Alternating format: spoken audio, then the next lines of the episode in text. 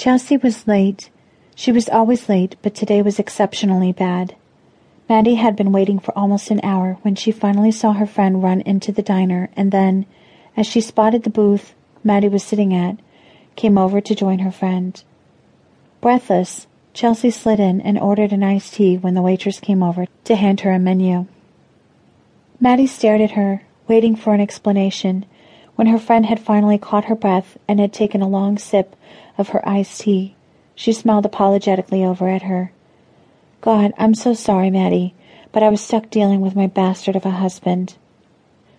Maddie looked at her friend, stunned. She hadn't had any idea that Chelsea and her husband were having problems.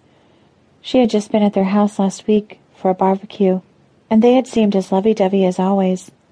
What happened? What's wrong? Chelsea waved her off and then began tearing up. Well, I caught the bastard cheating on me. Maddie looked at her, thinking that maybe her friend was extrapolating from something she had misunderstood. What?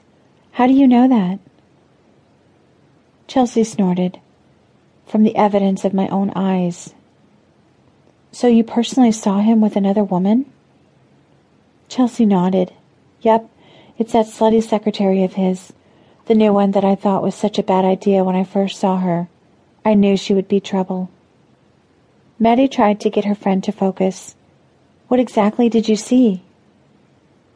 Chelsea was about to answer, but the waitress showed up to take their lunch order.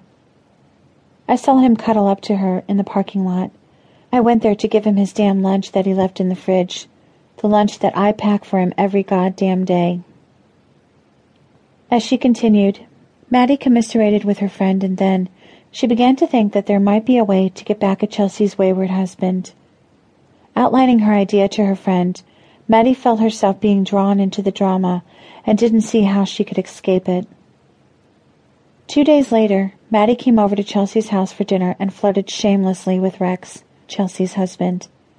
She had worn the skankiest outfit she could find in her closet, and she had to admit that Rex had never looked so hard at her in the three years that they had known each other. When they had gotten a moment alone, Maddie had blatantly made her play for him, giving him a kiss and rubbing up against him.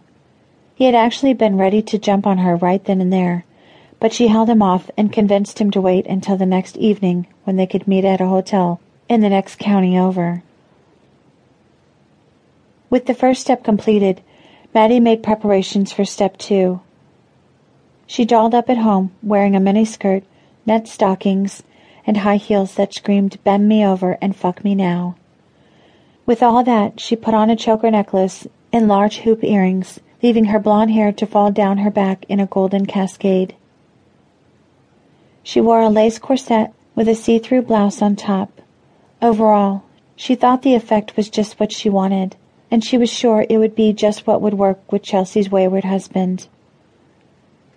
Maddie arrived at the hotel an hour earlier than Rex, and when she got to her room, she wasn't surprised to see Chelsea was there, ahead of her, setting things up before her husband was due to arrive. Maddie had been certain that the one time Chelsea would be sure to be on time would be tonight, when they were laying the trap for Rex. Chelsea turned and looked her friend over with a keen eye and then she laughed out loud. My God, I think we've got him cornered. Where the hell did you get all that stuff from? Maddie sat down on the bed and took one of the heels off to rub her aching foot. Oh, you know, some Halloween years ago. I have to admit that I was very gratified to find out that all this still fits. Together now, they discussed exactly what they wanted to gain from their night, and then it was time for Rex's arrival. So Chelsea bid her friend goodbye and went to hang out at the bar until it was time to wrap things up.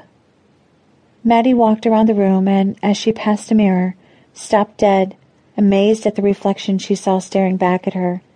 She had to admit she did look very good.